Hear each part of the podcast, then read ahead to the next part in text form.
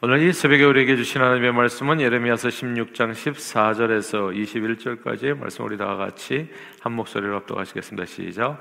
여호와의 말씀이나 그러나 보라 날이 이르니 다시는 이스라엘 자손을 애굽 땅에서 인도하여 내신 여호와께서 살아계심을 두고 맹세하지 아니하고 이스라엘 자손을 북방 땅과 그 쫓겨났던 모든 나라에서 인도하여 내신 여호와께서 살아계심을 두고 맹세하리라 내가 그들을 그들의 조상들에게 준 그들 땅으로 인도하여 드리리라 여호와의 말씀이니라. 보라 내가 많은 어부를 불러다가 그들을 낫게 하며 그 위에 많은 포수를 불러다가 그들을 모든 산과 모든 언덕과 바위 틈에서 사냥하게 하리니 이는 내 눈이 그들의 행위를 살펴보므로 그들이 내 얼굴 앞에서 숨기지 못하며 그들이 죄악이 내 목전에서 숨겨지지 못함이라.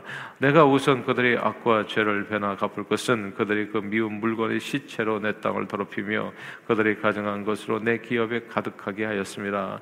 여호와 나의 힘 나의 요새 환란 날의 피난처시요 민족들이 땅 끝에서 죽게 이르러 말하기를 우리 조상들이 계승한 바는 허망하고 거짓되고 무익한 것뿐이라 사람이 어찌 신 아닌 것을 자기의 신으로 삼겠나이까 하리이다 여호와께서 이르시되 보라 이번에 그들에게 내 손과 내 능력을 알려서 그들로 내 이름이 여호와인 줄 알게 하리라 아멘. 아, 미국에서 가정 폭력은 매우 중한 범죄입니다. 어린 자녀에 대한 체벌도 이제 경찰에 신고만 되면 결코 작은 일이 되지 않습니다. 학교에서도 이렇게 몸 같은 거 이렇게 아이들 검사 같은 거 좀 하거든요. 그래서 몸에 이렇게 상처가 나면 반드시 선생님은 물어보게 돼 있어요. 거기 상처가 왜 났는지, 혹시 이렇게 가정 폭력으로 이제 당한 일은 아닌지, 그리고 그렇게 밝혀지게 되어졌을 때는 이유 여하를 막론하고 아, 부모와 자녀가 격리가 되고 그에 상응하는 벌을 받게 됩니다. 정당한 처, 체벌이었다고 하더라도 심하다고 판단이 되면 이제 자녀를 아, 자녀를 잃을 수도 있습니다. 아, 자녀를 체벌한 부모는 유치장에 갇히게 되고 부모와 절대로 말할 수 없는 환경 속에서 이제 social worker가 따로 따로 부모와 자녀들을 서로 대화를 못하게 하고 이제 따로 따로 이제 인터뷰를 합니다. 그리고 자녀의 입장에서 생각해 볼 때 어린 자녀 입장에서 볼 때 굉장히 이건 억울한 체벌이었다. 뭐 부모가 자기 홧김에 그냥 아이를 때렸다든지 뭐 상습적으로 폭행을 한다든지 이렇게 판단이 되면 자녀를 집으로 보내지 않고 foster home으로 보내게 됩니다. 그때 물어보는 게 중요한 질문 중에 하나가 이게 지금 원타임인가 과거에도 그런 적이 있었는가예요. 그래서 과거에도 그런 적이 있었다 하면 이건 상습적인 폭행이 돼가지고 이제 바로 이제 분리 조치가 이루어지게 돼요. 그래서 그럴 때 자녀들도 이제 평소에 이제 이런 뭐라 그럴까 이 더, 더 좋지 않은 일이 벌어지기 전에 어, 미리 좀 이렇게 왜냐하면 한국 사회에서는 한인 사회에서는 아, 좀 이렇게 자녀를 체벌하는 일이 종종 있지 않 아요. 그래서 이제 이런 일이 있는 겁니다. 그래서 임시적으로 이제 이렇게 포스터 홈에 보내서 이제 지내게 되는데 이제 거기에서 한 달이고 두 달이고 이제 보내고 나중에 다시 저 상태를 봐가지고 또 상담하면서 이제 그 다음 조치를 취하게 되죠. 미국에서 가정 폭력은 매우 중한 범죄입니다. 정말 자칫하면 자녀를 잃을 수도 있어요. 그래서 부모는 자녀들을 야단칠 때 매우 이제 주의를 기울여야 되죠. 그리고 어떤 자녀들은 또 이런 제도를 또 이용하기도 합니다. 학교에서 또 가르쳐 주니까 부모가 이제 이렇게 정당한 이유로 자녀를 체벌할 때에도 바로 전화 들고서 그냥 911에 신고하는 애들도 또 있거든요. 이제 그 사태 파악을 잘 못하고 그 일을 통해서 어떤 일이 벌어질지를 잘 모르고 말입니다. 그래서 이 자녀들이 또 이런 제도를 또 이렇게 이용해서 또 부모에게 좀 이렇게 혹시라도 혼나는 일을 면해보고 자기 멋대로 살려고 하는 아이들이 또 있게도 되어지는 겁니다. 그러나 체벌을 통해서 경찰이 개입하고 social worker가 중재해서 서로 사이가 멀어지면 사실 모두가 다 손해를 입게 됩니다. foster home에서 케어테이커가 격리된 자녀를 잘 지낼 수 있도록 이제 이렇게 그러니까 foster home이라고 하는 게 그냥 여기 그냥 누구든지 등록하면 foster home이 될 수 있어요. 그 양부모가 될 수 있어요. 잠시 잠시 동안 정부에서 물론 돈은 다 주는 거죠. 그 아이 양육비랄지 또 이렇게 다 이렇게 혜택을 받으면서 그 아이들을 잠깐 맡, 맡아서 이제 양육해 주는 이게 또 이렇게 또또 아, 직업처럼 하는 사람도 또 있어요. 미국에는 이 포스터 홈, 이 양부모는 정말 아이들에게 너무 잘해줍니다. 먹고 싶은 걸 뭐든지 얘기하면 다 사줘요. 뭐 피자랄지 뭐, 뭐 저기 이렇게 파스타랄지 원하는 거 다 사줍니다. 아 그리고 아, 이 포스터 홈의 그 양부모는 절대 야단치지 않죠. 뭐 체벌 같은 거 있지도 않고. 예. 근데 그분은 부모는 아닙니다. 아, 자녀를 강제로 빼앗긴 부모도 이제 이렇게 마음이 편할 수는 없는 환경이 되어지지만 아무튼 자녀들도 어떤 의미에서는 이제 자기를 사랑하는 이제 부모를 이제 잃어버리는 셈이 되어지는 거죠. 자녀의 양육이 참 어려운 까닭은 자녀가 잘못된 길을 걸어갈 때 그 잘못을 바로 잡는 일이 쉽지 않기 때문에 그렇습니다. 바늘도둑이 소도둑되기 때문에 사실 어릴 때 그때 그때마다 잘못을 걸을 때 따끔하게 야단쳐서 바로 잡아줘야 되는데 첫째 부모가 잘 모르는 경우가 많고요. 둘째는 나의 어린 자식이 불쌍하다고 제가 뭘 알겠어 해가지고 징계와 훈육, 을 하지 않는 경우가 많아요. 그래서 사실 그 고등학교 졸업하면서 아이들이 교회를 떠나는 많은 이유 중에 하나는 사실은 딴 게 아닙니다. 부모가 어렸을 때 신앙 교육을 따끔하게 안 했던 거예요. 사실 저는 오늘 찬양 552장 같이 불렀습니다만은 어렸을 때 내내 이 찬양 부르었어요. 저는 맨날 새벽 기도를 우리 어머니와 했거든요. 그래서 항상 부를 때 이 찬양을 했어요. 아침에 가도 들 때, 어두운 세상 지날 때 햇빛 되게 해주십시오. 어쩌면 그렇게 어떻게 세뇌가 됐는지 하나님 앞에 그, 그 은혜였죠. 그러니까. 그러니까 저는 사실 교회 떠나는 게, 전 교회, 부모님한테 받은 신앙교육은 딱 하나예요. 교회 떠나면 죽는다. 그거예요. 그러니까 주일 성수 안 하면 내 앞으로 미래는 없다. 그거 배웠어요.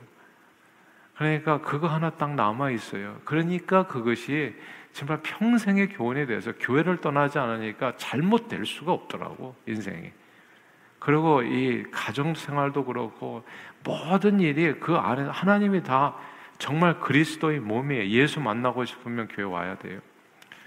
예수 그리스도의 몸 된 교회라고 얘기하잖아요. 그냥 말로만 하는 게 아니라 그러니까 이, 이거, 이 신앙교육을 어렸을 때 아이들 교회 다니는 걸 우습게 생각하는 순간들이 있거든요. 뭐 이것 때문에 저것 때문에 그렇게 변명하고. 근데 어떤 경우에는 막 부모가 나서가지고 너 공부해야 되는데 그리고 또 부모가 나서서 또 주일날 또 무슨 운동 경기도 그렇게 많잖아요. 그러니까 그냥 또 부모가 나서서 당연하게 그냥 애들 끌고 다녀요. 그게 죽는 길인지도 모르고. 그러니까 나중에 되면 아이들이 그걸 따끔하게 야단쳐서 귀를 성수하게 해줘야 되는데 그 순간을 다 놓쳐버린 거예요. 그러니까 애들은 심장이 방자해져서 하나님 앞에 아 이래도 되는갑다. 아 부모가 앞장서서 이제 손을 붙잡고 그렇게 교회를 떠나니까 그러니까 뭐 하겠어요. 저는 아파도 교회를 갔어요. 제가 평생에 한 번도 빠진 적이 없잖아요. 딱 한 번 기억난다고 하잖아요. 아파도 교회 가서 아프면 죽으면 순교다. 이제 그렇게 신앙 교육을 받았거든요. 그러니까 잘못될 수가 없어요, 사람이. 이 세상에서 제가 잠깐 방황했을 때 보니까 세상은 빈복이천 남녀노소 할 것 없이 예수 모르는 사람들은 진짜 하늘과 땅 차이예요.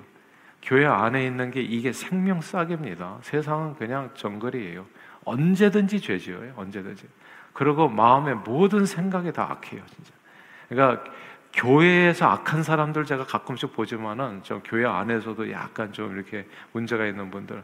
근데 세상에서 악한 사람하고 비교할 수가 없어요. 아무튼 이 주 안에서 있는 게 그렇게 중요한데 이게 뭐냐 하면 어렸을 때 양육을 딱 해줘야 돼요. 그때 그때 바르게 양육해줘야 돼요. 그때 그러면 그 아이가 절대 잘못될 수가 없어요.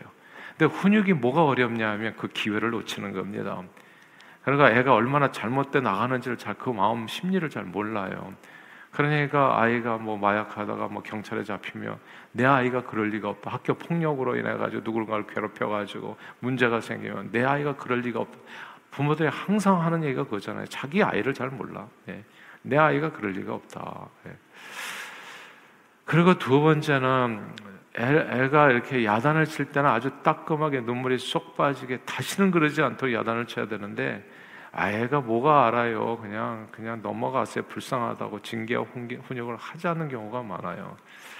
일하느라 바빠가지고 아이가 혼자 뭐하고 사는지 깜빡 모를 수 있고 못된 친구들과 어울려서 술, 담배, 마약하고 폭력 서클에 가다면서 나쁜 짓을 하는지 부모 모를 수 있고 그러면 훈계의 때를 놓쳐가지고 이게 걷잡을 수 없이 이 죄악이 커지게 되는 겁니다. 아이의 잘못이 드러나도 어릴 때는 누구나 다 그러지 않냐 눈 감아 지나가는 것도 애들 때는 다 싸우며 크지 않냐 뭐 애들 때 다 싸우면서 그런 건 아니에요 사실은 예. 근데 남을 때리고 남을 해야 하는 것까지도 애들은 다 그렇지 않냐. 그러면 세 살 버릇 여든까지 간다고 아이는 점점 방자해져서 나이가 들면 더 이상 부모 말뿐만 아니라 그 누구의 말도 듣지 않습니다. 다른 사람을 괴롭히는 망나니처럼 클수 있어요. 자녀의 양육이 어려운 까닭은 자녀의 상태를 정확히 알고 그에 따라 바른 길을 걸을 수 있도록 그때 그때마다 적절하게 훈계하고 인도해야 되는데 요게 좀 쉽지 않다. 그, 그 이유 때문에 어렵습니다. 그리고 자녀들도요, 누구보다도 자기를 사랑하는 부모의 훈계를 잘 받아야 됩니다. 그런데 부모 말을 순종치 아니하고 받지 아니하고 자기 마음대로 살아가면 어떻게 돼요? 애가 그냥 학교에서 배운 대로 부모님이 정말 사랑하는 마음으로 훈계했는데 바로 전화 들고서 나이너로 전화하는 자식들이 있잖아요. 그러면 그만큼 전화한 만큼 힘든 삶을 살게 되는 겁니다. 이게 이제 지금 이 얘기가 하나님과 남유다 백성과의 관계를 얘기하는 거예요.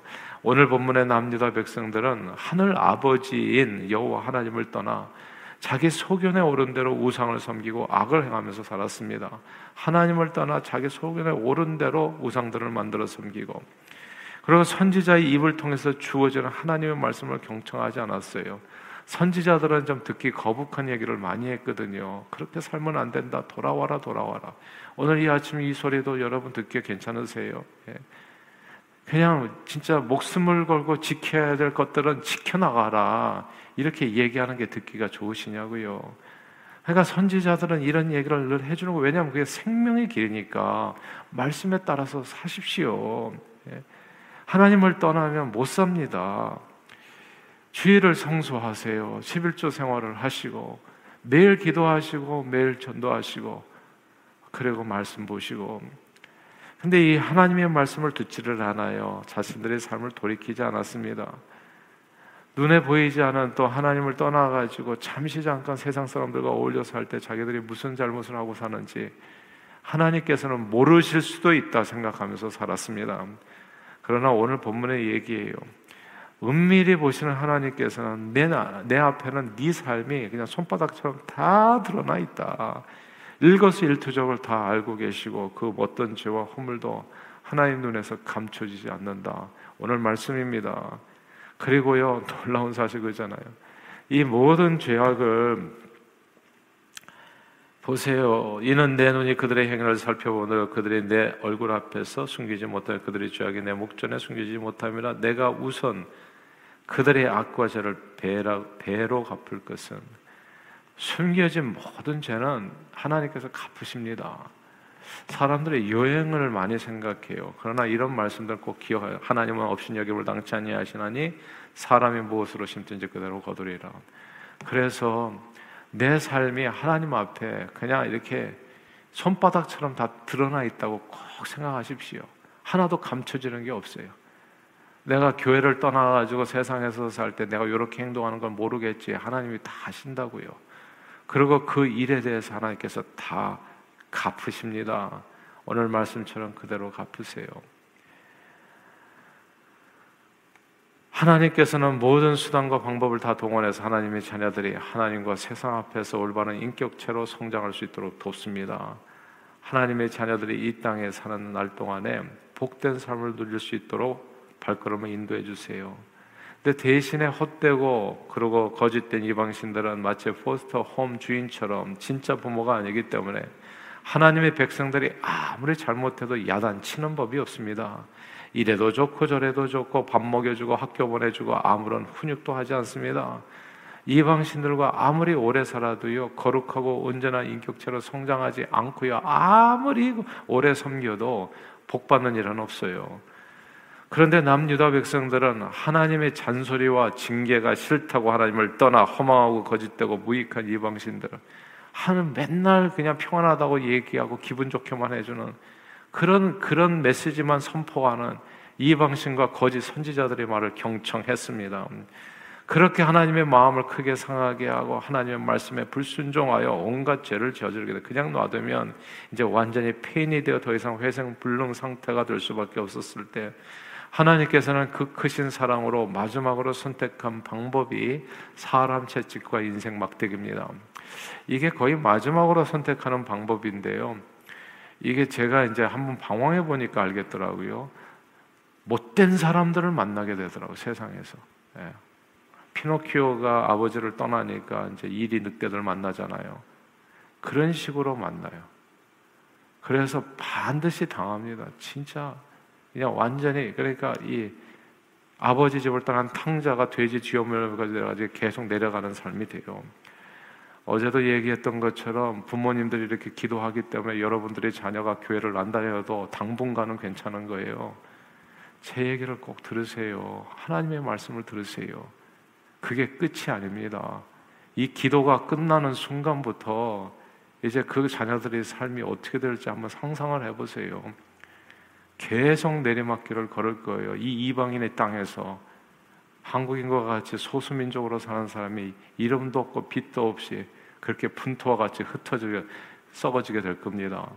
그러니까 예수를 믿으라 얘기하는 거예요. 가나안 땅에서 아브라함이 살 수 있는 유일한 길은 창조주 여호와 하나님 그분을 붙들고 사는 길밖에는 없어요. 그러면 그 땅의 주인이 되어지는 겁니다. 근데 이게 하나님의 말씀을 끝까지 부인하고 살아가면 어떻게 되냐? 사람 채찍과 인생 막대기가 기다려요. 근데 그게 마지막 이게 하나님께서 훈계하시는 방법인데 바벨론 제국을 일으켜서 남유다 왕국이 망하게 되고 유대인들은 포로가 되어 노예 생활을 하게 되는 겁니다. 그러나 이렇게 남유다의 백성들을 심하게 징계하신 까닭은 그들을 멸망시키기 아니라 그들을 살리기 위함입니다. 그리고 하나님께서 징계하지 않는 사람이 있어요. 로마서 1장에 나오는 것처럼 아 뭐 하나님을 떠나는데도 잘 돼요. 그런 경우는 좋아할 게 아니라 하나님께서 버린 경우입니다. 그래서 너는 그래 막 살아라. 그러니까 그냥 성실한 마음 그대로 내버려 두사. 뭐 이게 이제 이게 마약을 넘어서서 그냥 동성애를 넘어서서 이렇게 나가면 이거는 이제 더 이상 고칠 길이 없어요. 그러니까 그냥 내버리는 거예요. 북이스라엘이 그렇게 사라진 민족이 된 겁니다. 근데 남유다는 하나님께서 마지막, 그러니까 아수르에게 그렇게 공격을 당했을 때 이게 사람 막대기와 인생 채찍으로 공격을 당했을 때 하나님의 징계를 받을 때 빨리 회개하고 돌이키면 되는데 그래도 회개하지 않는 사람들이 있거든요. 그래도 그러면 이제 그거는 끝나는 거예요. 예. 그리고 이제 이제 지옥으로 가는 거죠, 그냥 그 길에서.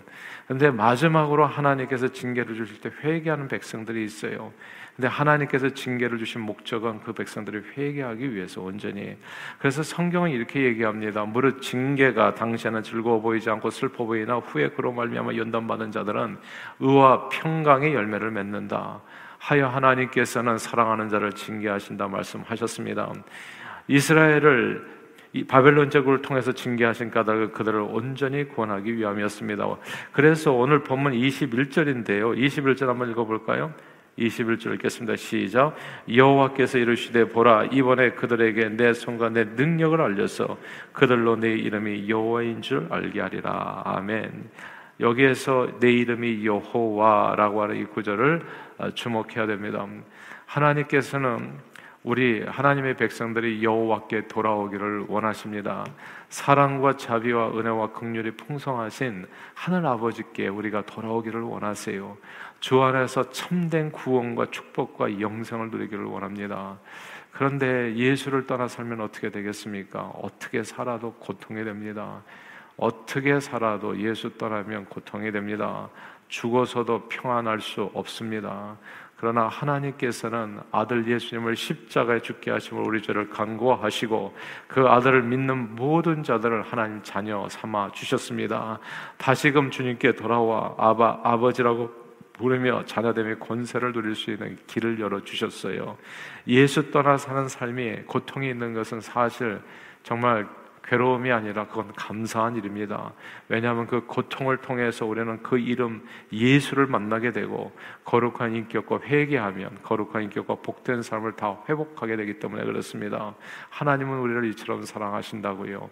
그래서 과거의 이스라엘 백성에게는 너희가 너희를 이집트에서 애굽에서 건져내신 나 여호와 하나님 이렇게 소개했지만 이 고통을 당하고 난 다음에는 너희를 다시 이 땅으로 회복시켜 주신 바벨론 제국에서 또 회복시켜 주신 여호와 하나님이라고 불리게 되어지리라. 하나님은 항상 저와 여러분들이 믿는 하나님은 구원의 하나님이십니다. 그래서 지금은 은혜마다 는 대어 구원의 날이라고 지금은 회개할 때인 겁니다. 그래서 계속 말씀을 전하는 거예요. 9월 20일에서 24일까지 여러분의 자녀가 아직도 교회를 다니지 않는다면 반드시 교회로 인도하십시오.